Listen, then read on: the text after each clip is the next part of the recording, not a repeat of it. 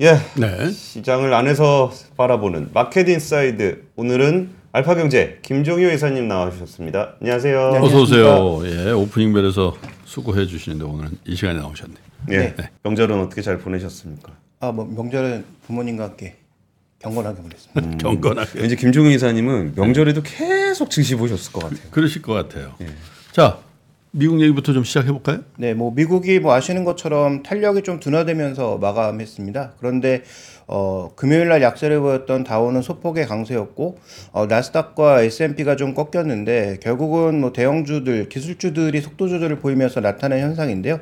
어, 준비된 그림 보시면 일단 오후장에서 대부분 꺾여 내려가면서 나스닥과 S&P가 모두 마이너스로 가는 모습을 네. 보였지만 오랜만에 오히려 약세를 보였던 러셀 오. 2000이 강세를 보였고 그다음에 이제 밑에 보시면 상승 하락, 그다음에 신고가 신저, 그다음에 51선, 201선 위에 있는 종목군들이나 전체적인 증시의 분위기 모두 아직까지 강세장이 견고하다라는 것을 모두 알려주고 있는 상황입니다. 그래서 어느 정도 속도가 조금 가팔랐기 때문에 속도 조절은 뭐 당연하다라고 볼 수가 있겠고요. 다만 이렇게 종가 부근까지 조금 무너지는 모습에서 어, 다시 말아올리지 못했다라고 하는 것은 어, 일단 엔비디아의 실적 발표를 앞두고 있는 상태에서 약간은 뭔가 숨고르기 정도를 하고 있는 것이 아닌가 음. 근데 보여지고요. 장중에 저렇게 갑자기 하락 반전한 거는 무슨 뉴스가 있었나요? 네, 뭐 뉴- 특별한 뉴스 때문이라고 생각되지는 않는데 일단 주요 기술주들의 하락 흐름이 가장 뭐 민감하게 작용을 했다라고 봐야 될 것 같습니다. 네. 그래서 장중에 일단 뭐 마이너스까지 내려가기도 했던 엔비디아가 종가에 간신히 뭐 돌려놓기는 했는데요. 그동안 워낙 많이 올랐던 종목군들의 차익 실현 매물이 일정 부분 나왔다라고 볼 수가 있는데 종목별로 살펴보시면 어, 일단 항상 이쪽이 조금 이 그 면적이 큰 시가총액 상위 종목군들이 항상 어, 상승하고 그 다음에 이쪽 종목군들 경기 민감주 쪽은 항상 약세가 나타나는 모습이었는데 어, 오늘은 뭐 정확히 반대 양상을 보여주고 네. 있죠. 반도체가 전체적으로 조금 약해지는 모습, 대형 기술주들도 하락하는 모습을 보이면서 오늘은 엔비디아가 급등해서 순위가 바뀐 게 아니라 구글과 아마존은 약세로 밀렸는데 엔비디아가 강하게 버티면서 시총 순위가 바뀌는 그래서 1위, 2위, 3위, 4위, 5위 순위로 가는 그런 양상으로 전개가 되고 있는데요. 테슬라도 약세고요. 네. 다만 이제 구글과 아마존 그다음에 이 엔비디아의 시총 차이가 거의 나지 않는 상황이기 때문에 매일매일의 등락에 따라서 앞으로 3, 4, 5위는 계속 바뀔 수 있을 것 같고요. 그다음에 지금 엑슨모빌과 쉐브론에 이어서 어 지금 그 대형주 다이아몬드 에너지 같은 경우에도 어 대형사를 인수하면서 이 미국의 에너지 기업들 같은 경우에는 어, 우리가 이제 더 이상 보지 않을 그런 석유화학 기업이 아닌가라고 생각이 되지만 어쨌든 꾸준한 M&A를 거치면서 무언가 어, 시장이 죽지 않았다라는 것을 계속 방증하고 있고요. 그다음에 제약주 중에서 또 일라이렐리가 독보적인 강세였는데 오늘은 또 소폭 조정을 받으면서 어, 신고가 종목군들의 속도 조절이 미국 시장에서는 가장 큰 이슈가 아니었나라고 보여지고 있고 어, 이 가운데 엔비디아가 약간 주춤한 가운데 오늘 또 ARM이 역전의 용서가 되었다라고 하는 것도 눈에 띄는 부분입니다. 네. 와, ARM은 그 손정희 회장을 그냥 혼자 다 살려주고 있는 것 같아요. 손정희 회장도 다 망하는 줄 알았더니 또 ARM이 또 하나 건져가지고 그죠? 그러니까요. 네, 상가격에서 지금 뭐 세 배 정도 어, 지금 수익률이 나오고 있으니까요. 그래서 아니 못 먹고 팔 뻔했잖아요. 근데 그렇죠. 매각이. 불발돼가지고 네. 예. 뭐 엔비디아가 샀으면 정말 뭐 크게 그러니까 어, 시장 판도가 바뀔 뻔한 그런 사건이 아니었나 이렇게 볼 수가 있습니다. 만약에 그때 ARM을 엔비디아가 샀으면 엔비디아는 아, 진짜 알겠습니다. 그러니까요. 그럼 한국 시장에 대한 이야기도 좀 해볼까요? 네, 한국 증시는 어, 지난 목요일 날 마감한 흐름을 보시면 외국인들이 종가에 확 들어올리면서 어, 약세로 전할, 전환할 뻔한 지수를 좀 들어올리는 모습을 보이면서 일단 코스피 시장에 대해서는 외국인 매수가 지속되는 양상이고요. 그 다음에 코스닥 시장에서는 외국인들이 그렇게 강하게 매수하지 않다가 최근 들어서 2차 전지가 고개를 들기 시작하면서 외국인들 매수 금액이 다시 확대되는 모습으로 가고 있다라는 점은 어, 굉장히 좀 눈에 띄는 부분이 아닌가 이렇게 보여집니다. 뭐 제가 생각하는 유가증권 시장의 지금 마켓 드라이버 가장 핵심 마켓 드라이버는 바로 이 부분이라고 판단하고 있는데요.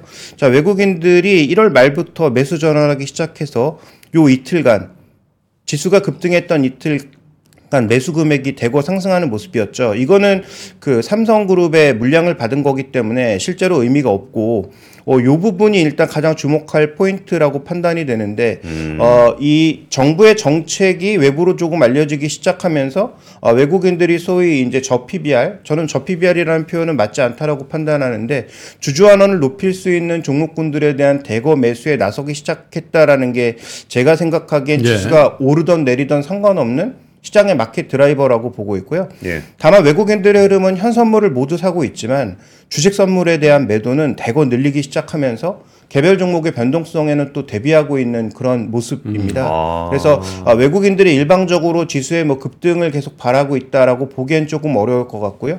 그래서 지금 매수 유입된 물량 중에서는 어, 우리나라의 그 배당 기산일이 바뀌면서 금융주나 현대차, 기아차의 배당 기산일이 전부 2월 달 말로 밀렸기 그렇죠. 벚꽃 때문에 배당 가능한. 그렇죠. 예. 어, 그래서 그런 부분들을 고려해 보면 어, 단기적으로 배당을 노린 일시적인 매수도 나타날 수 있기 때문에 아. 그게 하나의 변곡점이 그러니까, 금융, 그러니까 저 PBR 권역에 속해 있는 것들 중에도 금융주와 현기차가 유별나게 강한 이유는 배당의 에, 가능성이 열려 있으니까 네, 그 부분도 무시할 수는 없죠. 그러니까 우리가 변곡점으로 봐야 될 것은 2월 말에 정부의 정책도 발표될 거고, 네. 그 다음에 주요 이런 어, 고배당 기업들의 배당 기산일이 모두 2월 말에 몰려있기 때문에 어, 2월 말을 기점으로 외국인들이 과연 어, 주식이 예를 들어서 뭐 하락하거나 변동성을 보일 때 주식 선물 매도를 줄여서 기존의 현물 매수는 이어가는지 아니면 현물 매수를 줄이면서 이걸 차익 실현하는 모습을 보일지가 이제 굉장히 중요할 것 같습니다. 그래서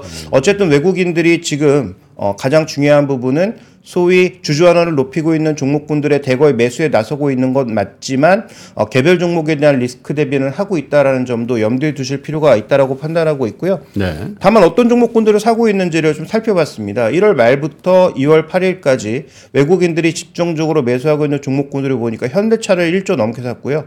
삼성전자를 8천억 가량 샀고 기아, 삼성바이오로직스, 삼성물산, KB금융, 하나금융지주, 삼성전자, 우선주, 한미반도체, SK하이닉스도 있었지만 어, 오늘 말씀드릴 내용에서는 약간 좀 벗어나 있는 종목이니까 SK스퀘어, KT, 우리금융지주, 삼성생명, 이마트 등 전체적으로 보면 지배구조와 관련돼 있는 종목군들에 대한 매수를 대거하고 있는 상황이기 때문에 어, 외국인들의 매수 종목군들이 바뀌지 않는다면 저는 지금에 나타나고 있는 이 저PBR 장세가 쉽게 접히지는 않을 수도 있다. 그래서 우리가 중심축으로 놓고 봐야 될 것은 외국인과 연기금이 이런 종목군들에 대한 매수를 지속할 것이냐에 달려 있고요.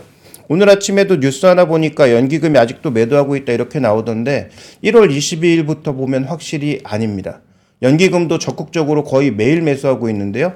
매수하고 있는 종목은 겹치고 있는 것도 있고 겹치지 않는 것도 있는데 LG화학, 현대차, 신한지주, 삼성물산, 하나금융지주 뭐 이런 종목군들을 매수하고 있고요.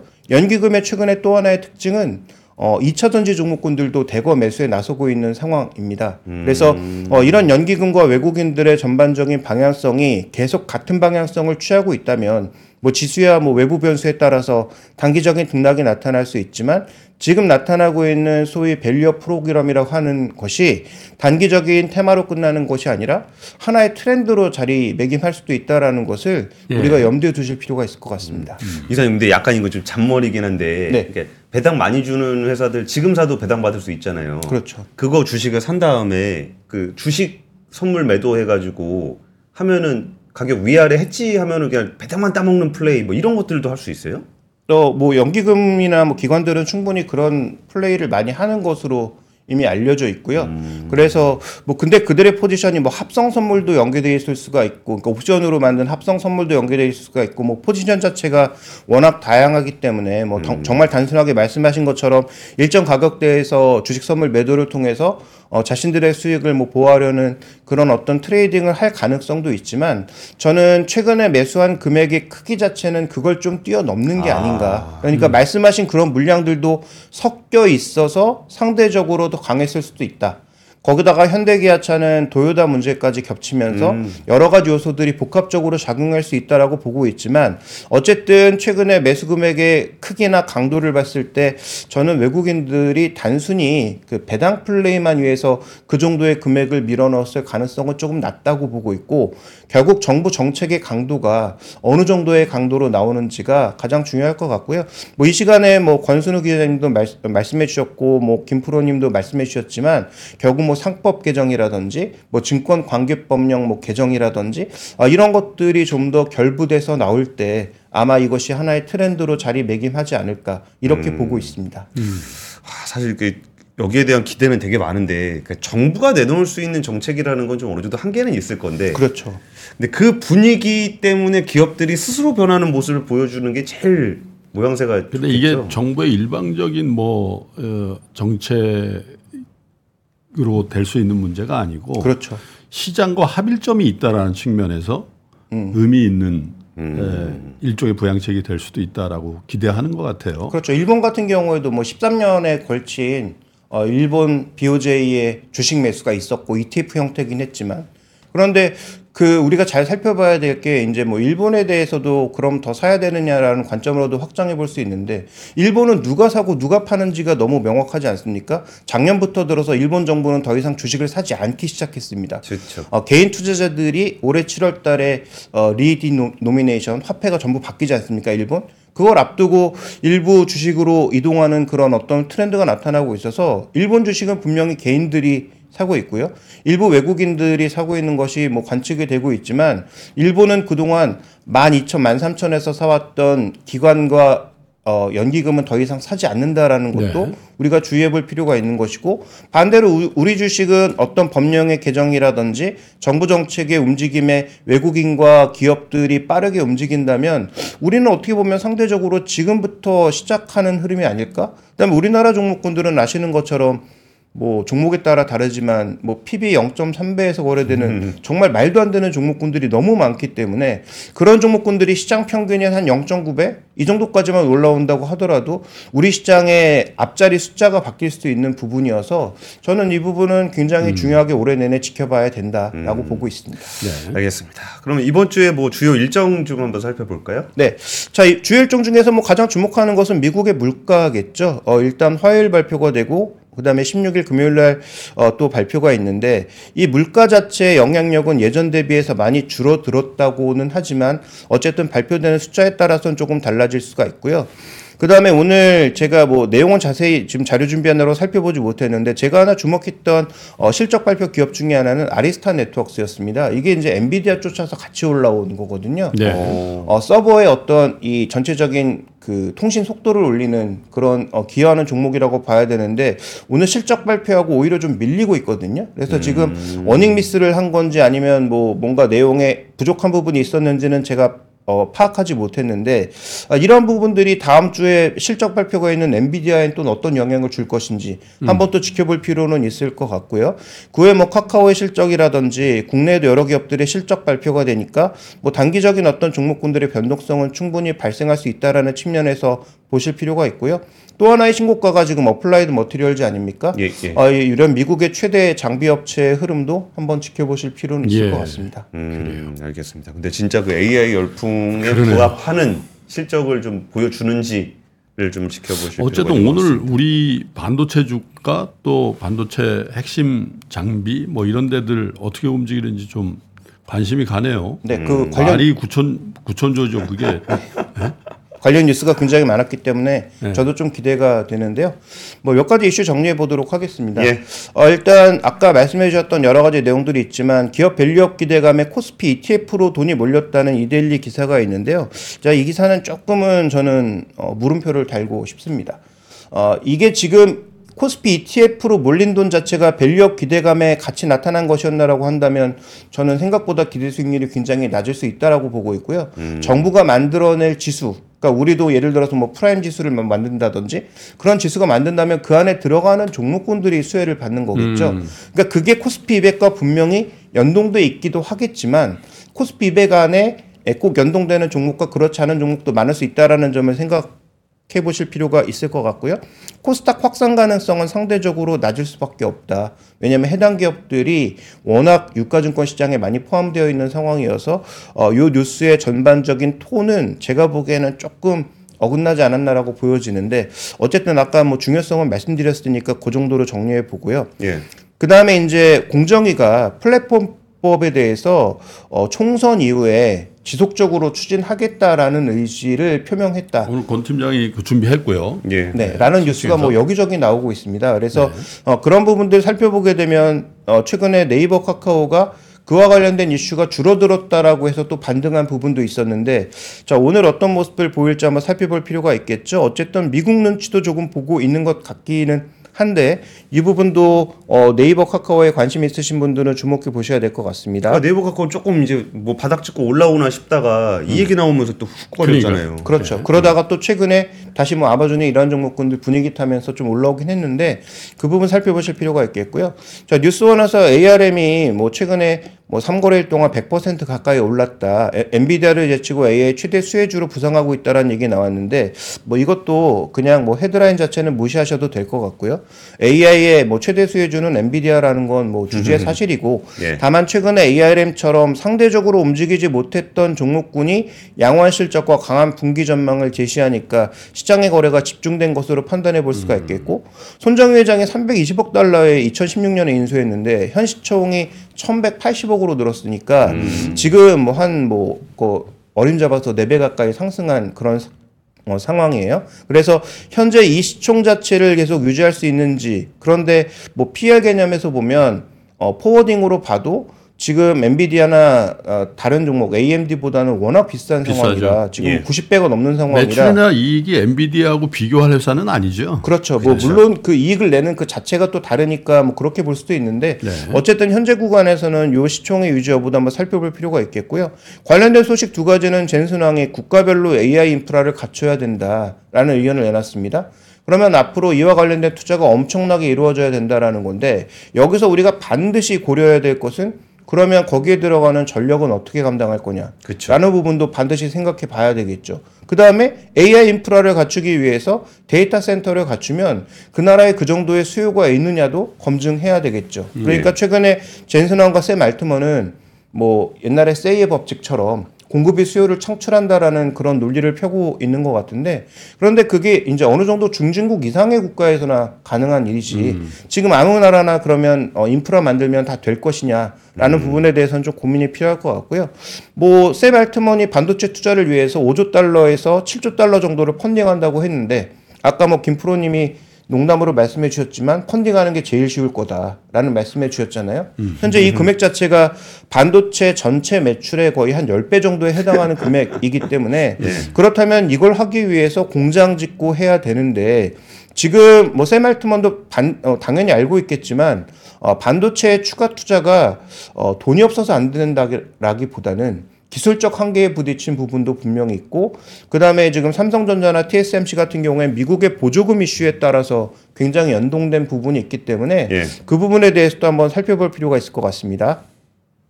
자 다음 뉴스는 해외 부동산 펀드 만기가 돌아오고 있어서 이게 아이고. J2LS가 될 수 있다 이런 얘기 나오고 있는데 올해부터 3년간 8,700억 정도의 만기가 돌아온다는 거죠. 현재 지금 손실률이 뭐 60%에서 80%에 달하는 것으로 알려져 있는데 뭐 이게 금액상으로는 얼마 안 돼 보이지만 만약에 이게 실제로 뭐 손실이 나기 시작해서 일정 부분의 뭐 펀드 환매라든지 이런 것들이 나타났을 때 그 다음에 국내의 연기금 같은 경우에도 꽤 많이 투자한 것으로 알려져 있는데 그러면 그 연기금의 수익률 같은 경우에도 또 어떻게 될지에 대해서도 관심 가지고 한번 지켜볼 필요는 있겠죠. 이와 연관돼서 오늘 그 뉴스가 나온 게 파이낸셜 타임즈에서 어 최근 미국의 그림자 금융, 미국의 그림자 금융이라고 하니까 굉장히 기시감이 드는데요. 과거 우리가 중국의 그림자 금융 가지고 얼마나 많이 얘기했습니까? 예. 근데 지금 미국의 그림자 금융이 1조 달러가 증가했다. 라는 얘기도 나오고 있는 상황이어서 이 이슈는 우리가 앞으로도 관심을 가지고 좀 지켜봐야 될 이슈가 아닌가라고 보여지고요. 네. 근데 여기서 부동산 펀드 해외 부동산 펀드 같은 경우에 내가 부동산이 있을 때 가치가 떨어지면 수익률이 떨어지잖아요. 근데 펀드 만기가 되면은 돈을 돌려주세요 하면 그 부동산을 팔아요? 환, 매 불가 펀드가 많이 나올 거예요. 네, 그게 이제 문제고 그래서 연장이 되냐 안 되느냐가 환매 중단. 그렇죠. 가능성이 많아요. 그러니까 이거를 팔질 못하니까. 팔거나 유동화를 해야 되는데. 그렇죠. 지금 그래서 상황이? 만약에 연장 실패될 땐 대규모 손실이 현실화될 거기 때문에 네. 그러면 각 금융기관별로 어떻게 또 처리해야 되는지에 대한 문제도 음. 나타날 수 있다라는 거고요. 그다음에 다섯 번째 이슈는 테슬라와 BID가 최근에 가격 어, 전쟁이 점입가경이다라는 얘기인데 테슬라 뭐 가격 끌어내리는 건 뭐 다 아실 거고 미국에서 또 추가적으로 인하하지 않았습니까? 예. 물론 전 모델을 인하하고 있는 것은 아니지만 아, 미국에서 또 어, 가격을 추가적으로 인하하면서 어, 지금 가격 전쟁을 계속 끌어가고 있는 상황이고요. 어, BID 같은 경우에도 지금 추가적으로 뭐 중국에서 또 가격 내리고 해외 쪽으로 나가는 것에 대해서 또 가격을 내리고 있고 올해 3분기에 국내에도 세 가지 정도의 모델이 들어온다. 실, 아토3 뭐 이런 것들이 들어온다는 얘기가 나오고 있는 상황이어서 지금 최근에 2차 전지 소재 종목군들이 일부 반등을 하고 있습니다만 과연 전기차 수요가 어, 얼마나 늘어날 수 있을지 그다음에 이 떨어지는 가격이 과연 뭐 배터리나 셀이나 소재 업체들에게는 영향이 없는지에 대해서 또 판단해 보실 필요는 있겠습니다. 자, 그 다음에 이번 주에 그 우리가 어 그 시장의 대기 자금이 조금 늘어나더라도 크게 흥분할 이유가 없는 게 어, 올해 이번 주에 이제 K웨더, 코셈, E8라고 하는 코스닥의 세 종목군들의 공모 청약이 있고요. 어. 그 다음에 14, 15일에는 APR이라고 지금 올해 들어서 처음에 조 단위로 어 지금 시총에 예상되고 있는 종목에 또 어, 청약이 있습니다. 그렇다면 이 청약을 위해서 아마 어, 대기 자금은 대거 늘어날 수도 있고요. 다만 그 늘어나는 자금은 어, 이 청약을 위해서 들어왔다가 금방 빠져나갈 자금이기 때문에 또 대기 뭐 고객 예탁금 이런 것 늘었다고 해서 뭐 시장이 뭐 좋아진다 이런 뉴스가 나오면 가볍게 무시하시면 될 것 같습니다. 요새 공모주들 분위기 괜찮죠?